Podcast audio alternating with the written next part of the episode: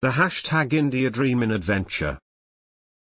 In 2017 I was presenting at IndiaDreamin one of the largest Salesforce community events in the world. Check out my video of the journey. I can't believe it's a year since I was in India. I was invited over to talk at India Dreamin as well as run a session on creating your first app in Salesforce. I realized it was over 20 years since I started university.